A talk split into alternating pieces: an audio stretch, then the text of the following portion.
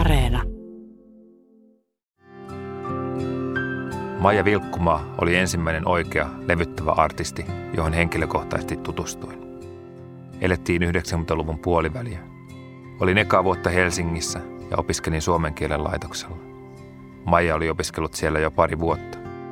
Meidän ainejärjestö järjesti 2 Finhits-bileet ja tungin itseni bändiin kosketinsoittajaksi. Maija tietysti lauloi. Ne olivat minulle sen vaikean vuoden kohokohtia. Seuraavan kerran tapasimme muistaakseni 4 vuotta myöhemmin. Satumaatango oli soinut kaikkialla keväästä lähtien. Olin nuori ja innokas toimittaja, ja kun toimitukseen loppukesästä tuli kutsu Maijan esikoislevyn julkkareihin, minä tietenkin menin. Jotain me siellä vähän aikaa juteltiin. Maija oli hymyileväinen ja iloinen. Muistan sen tilaisuuden vielä tosi pienenä suhteessa siihen, miten iso artisti Maijasta myöhemmin on tullut. Sitten kuluikin taas vuosia. Kirjoitin ensin 1 kirjan ja sitten muutaman lisää. Maijan ura nousi aina vain korkeammalle. Sitten hän piti pienen hengähdystauon ja jatkoi siitä, mihin jäi. Nyt kohta jo 10 vuotta olemme nähneet muutamia kertoja vuodessa ja keskustelleet ja väitelleet kaiken maailman asioista. Tämä on tapahtunut hyvässä hengessä, turvallisessa tilassa, Radio Suomen pyöreässä pöydässä. On mielenkiintoista, miten meidän polut on tällä lailla aina välillä ristenneet. Ja totta kai Maijan musiikki on ollut osa myös omaa elämääni. Maija kirjoittaa tekstejä, jotka välittömästi tunnistaa nimenomaan Maija Vilkkumaan teksteiksi. Maija osaa laittaa sävelet sellaiseen järjestykseen, että ne tarttuvat päähän. Lisäksi Maija on ihminen, jossa on iloa, valoa ja energiaa.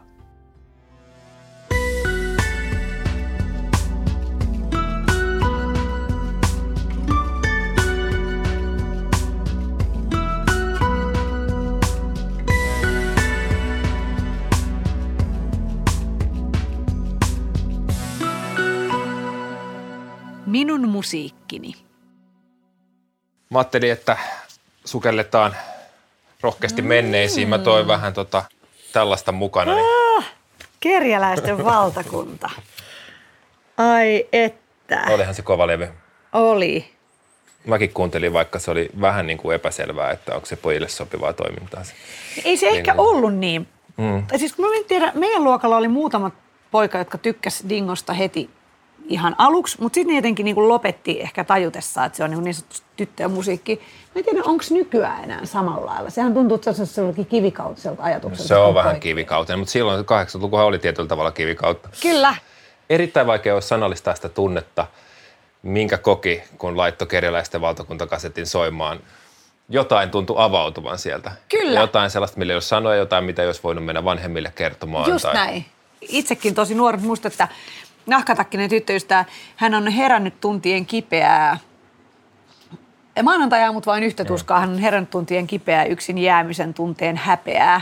Niin se tuntui musta jotenkin, että vaikka sehän kertoo niinku tyypistä, jolla on erilaisia niinku irtosuhteita ympäri. Että siitä tulee se yksin jäämisen tunteen häpeä niinku siinä biisissä. Mutta mä jotenkin ajattelin, että se just kertoo niin kuin minusta. Ja sitten mä olin jotenkin pinnalta katsottuna semmoinen iloinen harrastava tyttö, jolla oli ihan paljon kavereita. Mutta silti se niin kuin tunne siitä, että on jotenkin ulkopuolinen ja lopulta kuitenkin aina yksin. Ja että noiman sen osaa sanoa just siinä. Niin. Varmaan just se levoton tuhkimo oli samanlainen, että tämmöinen ahdistunut puoli itsessä samaistui tähän. Ja ehkä semmoinen murrosikäinen puoli myös just silleen, että elämä on päivästä päivään vieraiden pilkkaa sinullekin. Niin sehän on semmoinen niin kuin teini-ikäisen fiilis. Se on teinin kokemus, kyllä. Se on just. Yhä klaani kun tuli, niin mä olin jo siis, ikävä sanoa, mutta vähän niin kuin hylännyt jo Dingon, niin kuin tosi moni muukin. Mä yritin vielä roikkua. Mä kävin silloin just ostaan levyn äidin rahoilla Anttilasta. Ja just niin. Mä olin pettynyt. Mä olin kuitenkin pettynyt. Olit, mä muistan, joo. Se ei se niin kuin kuulostanut samalta enää. Siihen se jäi.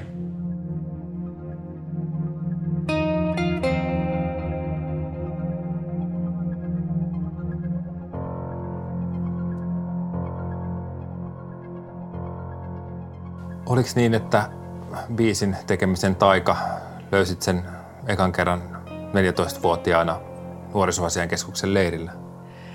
No käytännössä joo. Meillä oli siellä, se oli siis teatterileiri, mutta me aina iltaisin soitettiin kitaraa semmoisessa niin kuin, no, paikassa, jossa oli sitten joku niin kuin kakluuni, jossa oli tulta, että vähän niin kuin sisänuotio. Ja siellä sitten meillä oli semmoiset vihot, jossa oli suomi-rock-biisejä, joita mä olin paljon kuunnellut melkein. Kaikki niistä, että tunsin ne, niin huomasin, että ne muutama sointu, minkä mä jo osasin, mitä oli musatunneilla tehty, niin niillä pystyi soittamaan melkein mitä tahansa kappaleita. Ja sitten siellä oli paljon semmoisia tyyppejä, jotka teki itse biisejä ja esitti niitä sitten kaikille. Niin siitä se jotenkin niinku tuli semmoinen, vähän niin kuin kun lukee kirjan, niin tekee mieli kirjoittaa sellainen. Niin, tai en tiedä, käykö kaikille niin, mutta mulle on usein käynyt. Oliko se joku tämmöinen kitara? Tämän tyyppinen? Nöissä oli kyllä teräskielet. Ei ollut naalankielistä. No kokeile sitä. Onko se sellainen niin kuin... Täälläkin. Vähän kaikenlaista, joo. Muistatko mitä biisejä siellä oli? Oliko joku tietty biisi, mistä tuli se oivallus, että tässä on nämä soinut, mä dikkaan tätä, mä osaan soittaa? Ehkä niin kuin aika paljon siitä, että niitä oli niin, kaikki meni niin kuin samalla lailla. Että siellä oli niin monta. Sitten oli...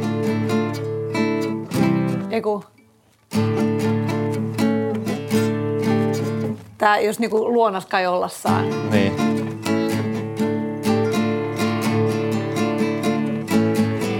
Ja ton tyyppisiä, että yhtäkkiä niinku aika vaatimattomalla tavalla pystyy tota.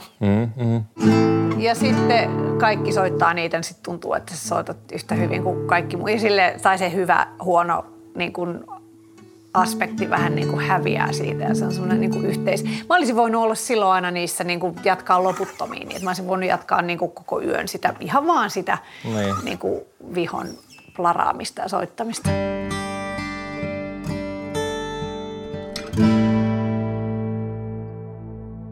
Teen aina ensin sävelen, päätän onko kyseessä hidas vai nopea kappale ja valitsen koneelta rytmin. Joo. Sitten alan hakea pianolla rytmin päälle sointukiertoa ja ulisen jotain päälle. Vähitellen alan soittaa myös bassopätkät palanen kerrallaan. Yhden biisin säveltäminen vie 2 päivästä viikkoon. Milloinkohan mä sanon? Suunnilleen, toi kuulostaa siltä, että mulla on ollut se sekvensseri PMA 5 tuossa vielä. Sinänsähän se on kiinnostavaa, että silloin sulla on se musiikillinen impulssi sen tekstiin. Juuri oikeastaan näin. Aina, että ne sävelet herättää jonkun tekstuaalisen maailman. Just näin. Sävelet ja rytmit herättää tekstuaalisen maailman. Ja tästä tuli mieleen just tää, kun... Mä en muista, oletko sä jopa jossain puhunut niistä insinööri- ja löytöretkeilijäkirjailijoista?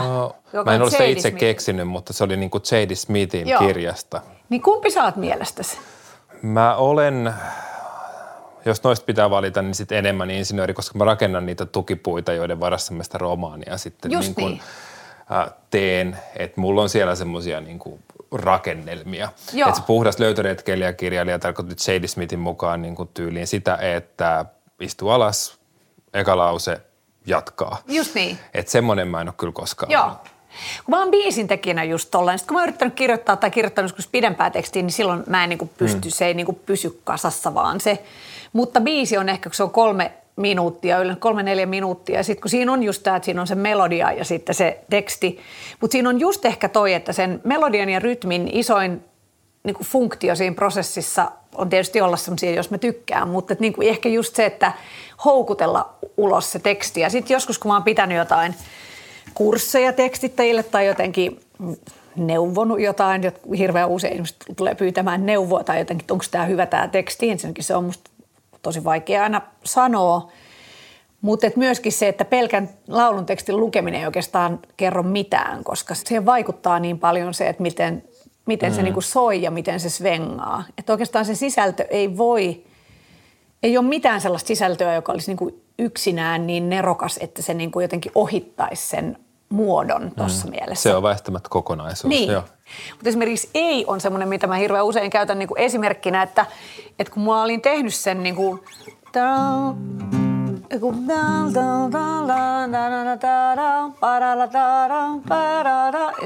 niinku ton melodian, niin se tuli ikään kuin se vaan se onnen keiju, ole hyvä ja lennä, niin oli niinku ihan tavallaan semmoinen rytmisen impulssi, että se vaati niitä semmoisia onnen ja semmoisia. Ja samalla mulla oli joku semmoinen kuva päässä, Ja sitten mä lähdin niinku sitä seuraamaan. Tietenkään tuommoiset kuvat ei tule niinku tyhjästä, vaan ne liittyy joihinkin muihin. Siis mulla tuli myöhemmin mieleen, että toi tulee tuosta Tuomarinurmion tuosta biisistä, toi tulee siitä leffasta, jonka juonen joku selitti mulle tuolla ja tuolla. Tää tulee taas Alice Cooperin kauhu, kun mulle se oli aina sellainen kauhu. Mutta siis ensin tuli onnenkeiju ja se lähti kuljettaa. Joo, se lähti niinku ikään kuin, mä sanoin, että mistä tämä biisi kertoo. Et siinä mielessä se on sitä niinku löytöretkeilijyyttä. Kyllä. Onko se ollut yhtään sellaista biisiä, mitä Anssi Kela sanoi Nummela-biisistä, että sen biisin tekeminen oli helppoa kuin kelluminen kuolleessa meressä, mutta että sen jälkeen onkin sitten jokainen biisi pitänyt sukeltaa sen pohjasta. Mutta onko sulla yhtään tällaista kokemusta, että biisi olisi laskeutunut käytännössä valmiina, sävelet, sanat, sun ei ole tarvinnutkaan väkrätä? Varmaan on. Mulla on tommosia muistikuvia, että jotkut biisit, niinku, että se prosessi on semmoista, se antaa joitain. Se vähän niin kuin se, joku voima antaa joitain biisejä niin kuin helpolla. Mutta mä en oikein muista, ei missään tapauksessa mitään tuollaista hittiä niin kuin Nummela. Pelkääkö sen voiman menettämistä koskaan? No en, siis mä oon pelännyt joskus nuorempana idealla, että Tarharyhmä oli tehnyt ekan levyyn, sitten piti ruveta tekemään tokaan levyyn. Sitten mä oon silleen, että mä en keksi mitään ja en koskaan pysty tuollaisen nerouteen kuin pystyin Tarharyhmän ykkösleville. Ja siitä mä tajusin aika pian, että eihän se niin mene, mutta et välillä vaan tarvii semmoista niin kuin tyhjäkäyntiä, jotta pääsee taas eteenpäin. Mutta sehän siinä on, että mustankin tuntuu, että sitten välillä kun tuntuu, että se ehtyy, niin se on ehkä merkki siitä, että nytten on jollain tavalla muutoksen aika tai tarve siis, että itse ainakin on jollain tavalla muuttumassa. Että ne on niin kuin ne tietyt jutut on nyt loppu. Ja sitten se, että mistä sä niin kuin saat sit uutta.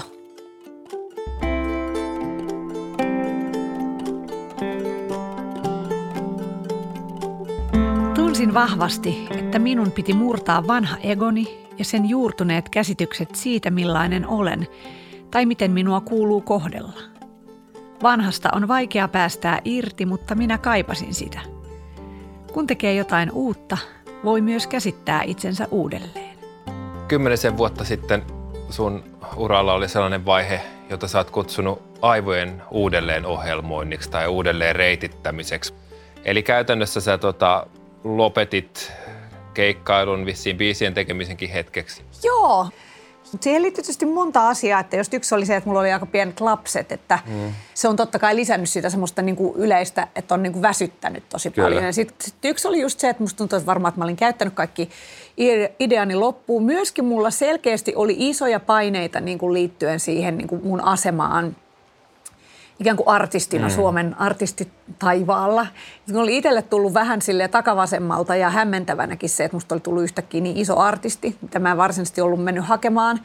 Silloin kun mäkin aloittelin, niin mulla on sellainen, että ei kukaan niin kuin lähtenyt hakemaan mitään tähteyttä. Et se on tullut ihan tämän niin kuin 80-luvulla syntynyt sukupolvi on vasta ruvennut puhua siitä, että sun pitää tietää, että sä haluat olla huipulla. Ei se emme oltu sellaisia. Ei se kuulunut niin kuin Ysärin puhetapaan. Ei ollenkaan. Ainakaan avoimesti niin ei kuulunut sanoa. Niin. Mutta että vaikka sitä ei ollut lähtenyt hakemaan, niin ei se myöskään silti ollut niin kuin helppoa se, että apua nyt mun on niin kuin väistämättä pakko jossain vaiheessa pudota täältä niin kuin Suomen ykkösartistin niin kuin paikalta ja mä en niin kuin kestä sitä, että mitä jos onkin joku keikka ja olikin jo yhtäkkiä, ei tulekaan niin paljon ihmisiä kuin on tullut 3 vuotta sitten. Ja niin. Et siihen liittyy tavallaan niin kuin monta asiaa, jotka oli tosi semmoisia kuluttavia ja sit musta tuntuu, että, niin kuin, että nyt ei enää. Niin. Yksi sun aivojen uudelleenreitittämisen keino oli kirjoittaa romaani. Joo. Mulla on siis periaatteessa se tekstin suoltaminen on niin kuin jotenkin mulle helppoa, mutta just kun mä oon pohdiskellut tätä, en nyt ole pitkään aikaan tätä lukenutkaan, niin tämähän on hyvin semmoinen fragmentaarinen. Mä silloin diggailin tosi paljon sellaista. Mä luin siis niin kuin Jennifer Egan ja tollaisia, niin kuin, jossa käytetään tosi paljon erilaisia jotenkin genrejä ja se oli silloin ehkä myöskin jotenkin muotia. Ja joo, muistan Eganin.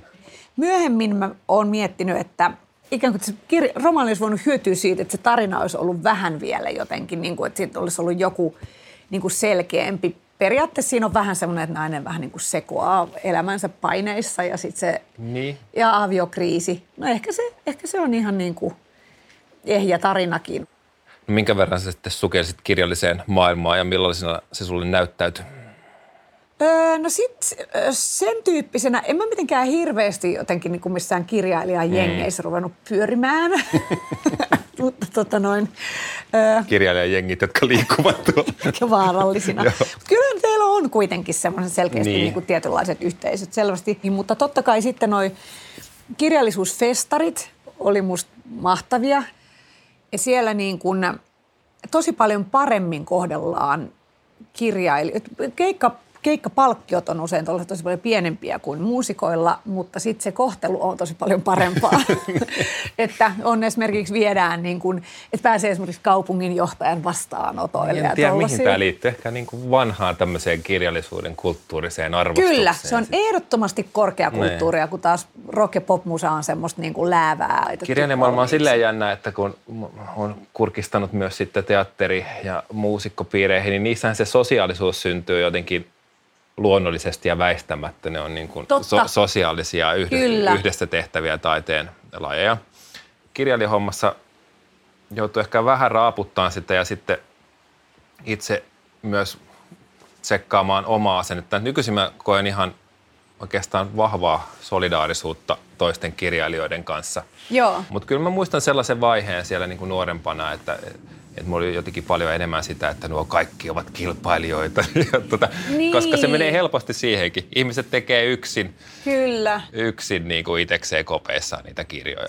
Ja mulle kävi jotenkin niin siinä tauon aikana, kun musta jotenkin tuntuu, että pitkään oli myös semmoinen, että muiden musiikin kuunteleminen on vaikeeta, siis semmoisen niin kuin uuden musiikin. Mä en tiedä, onko kirjailijoilla, että uusien niin kuin ikään kuin kollegakirjojen lukeminen on hankalaa, koska se tuntuu, että jokainen on niin kuin kommentti siihen, mitä mä teen vähän, niin kuin, että vaikka ne ei tietenkään ole, niin silti, että aijaa, toi on tehnyt noin, jotenkin ikään kuin uudelleen arvioi koko ajan sitä omaa duunia niiden muiden juttujen kautta. Ja sitten se tekee siitä omasta tekemistä tosi vaikeaa, jolloin saattaa tehdä niin, että sit ei seuraa sitä.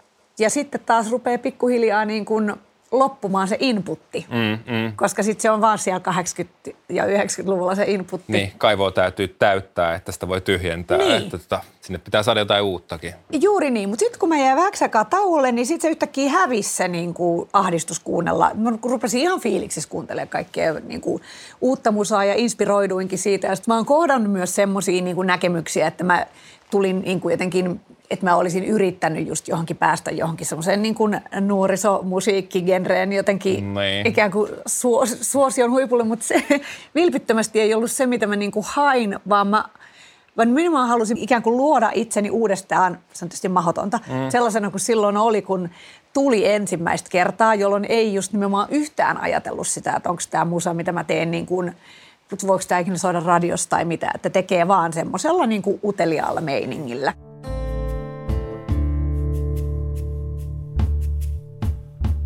Meidän Finhits-bändi harjoitteli Harjun nuorisotalolla. Tarharyhmän treenikämppä oli siellä, ja sinne me siis Maijan johdolla mentiin, keskustasta ensin metrolla Sörnäisiin, ja siitä sitten Aleksis Kiven kadulle Harjun vanhalle ruumishuoneelle. Sellaisia pimeitä talvi-iltoja. Kannoinkohan mä tekniksurkuani kainalossa? En enää muista. Sen muistan, että paikka teki vaikutuksen. Meidän oma bändi treenasi hämeenlinnalaisella omakotialueella laulajan vanhempien pihavarastossa. Harjussa sen sijaan harjoitteli oikeita bändejä. Bändejä, joilla oli kiertueita ja levytyssopimuksia, joista kirjoitettiin soundissa ja rumpassa.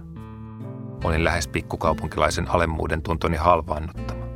Toisaalta olin todella innoissani. Maija paljasjalkaisena helsinkiläisenä oli tietysti ihan kuin kotonaan. Että tämmöistähän tämä on. Tervetuloa tänne. Näin minä sen muistan tai itselleni kerron.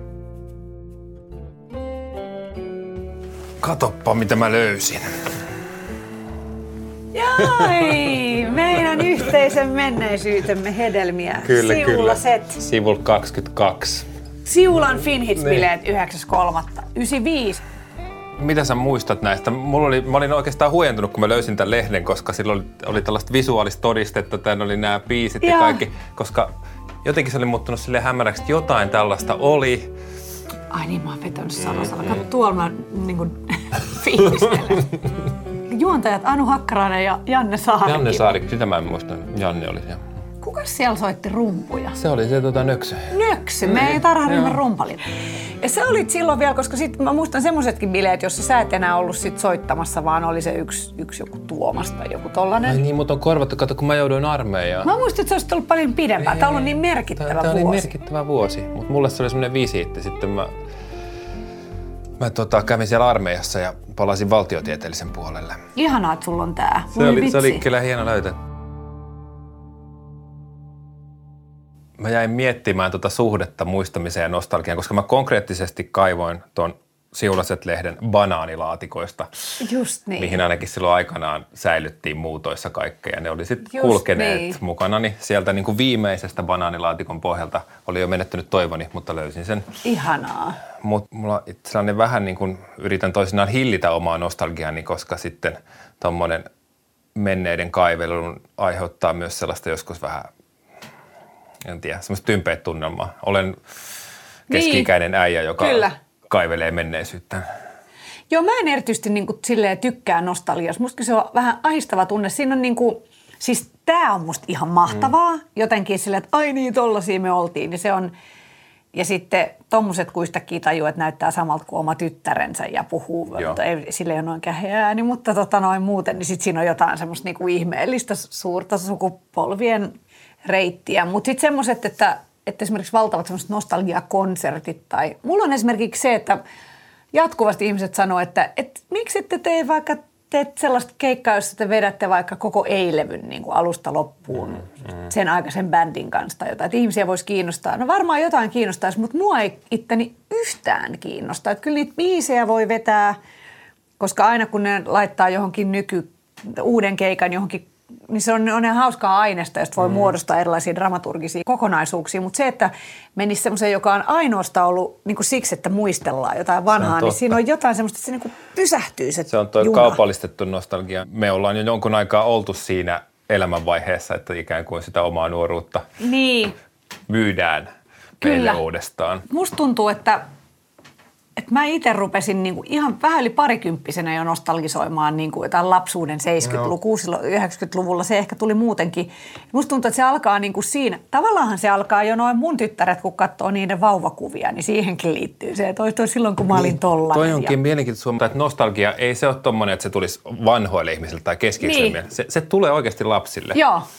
Munkin poika sanoi uusista muumipeikoista.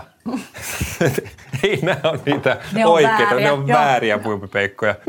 Joo, se on itse asiassa varmaan voimakkaampaa silloin. Sitten kun siitä rupeaa olemaan oikeasti pidempään, niin sitten siihen tulee niitä niinku surullisia sävyjä. Mietin just toi muisti ja muistot, niin ne mä niinku näen myös sellaisina, että voi myös ajatella, että taiteilijalle on tavallaan merkityksellistä, että ne kaikki ikävaiheet elää niinku yhtä aikaa. Että pystyy olemaan tavallaan...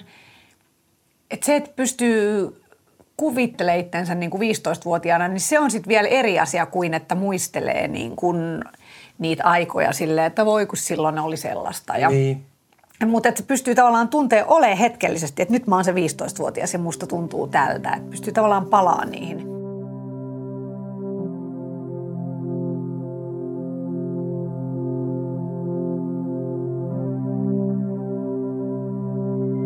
Kaikki murheet poistaa kunnon rock'n'roll show. Niin mun elämäbiisissä sanotaan, ja niin se on.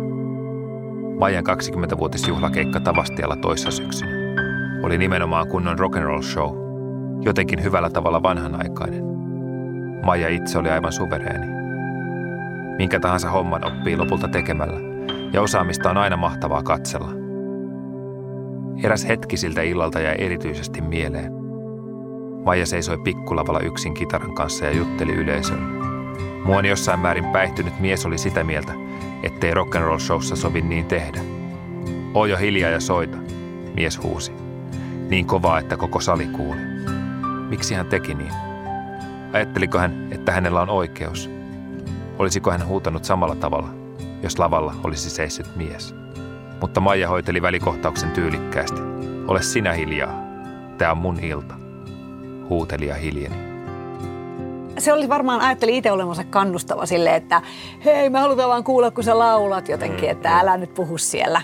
Ja sit mä jotain huusin sillä aika rumastikin, että tällaisissa tilanteissa, jos joku sanoo sulle, että miten sun pitäisi hoitaa sun homma, niin voi hyvin sanoa, että painu sinä helvettiin siitä huutelemasta. Vähän tyyliin. Sit se oli ihan silleen, whoops.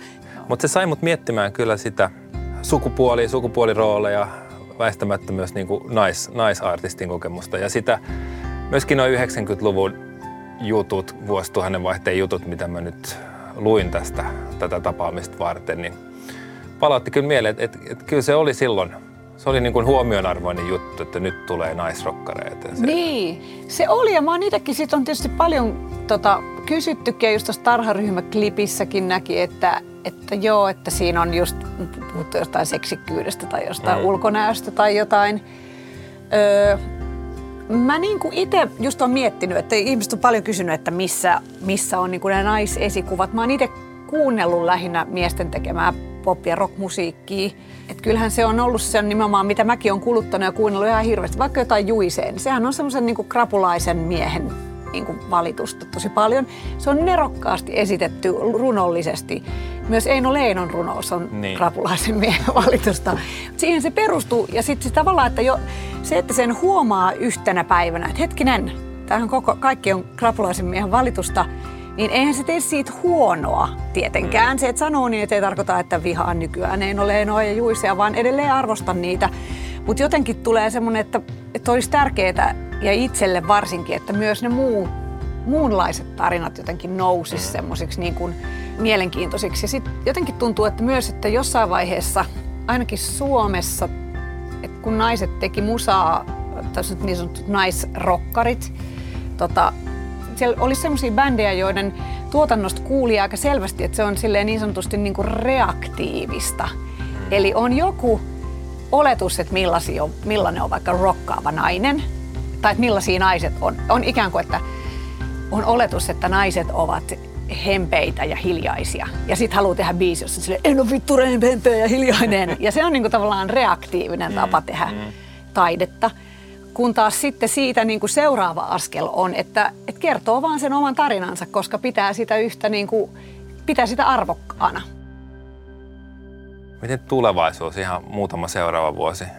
Siis kyllä mä ihan tosi vimmaisesti haluan tehdä. Mä oon nyt just päättänyt, että ruvetaan tekemään niinku ihan kunnolla levyä ikään kuin bändin kanssa.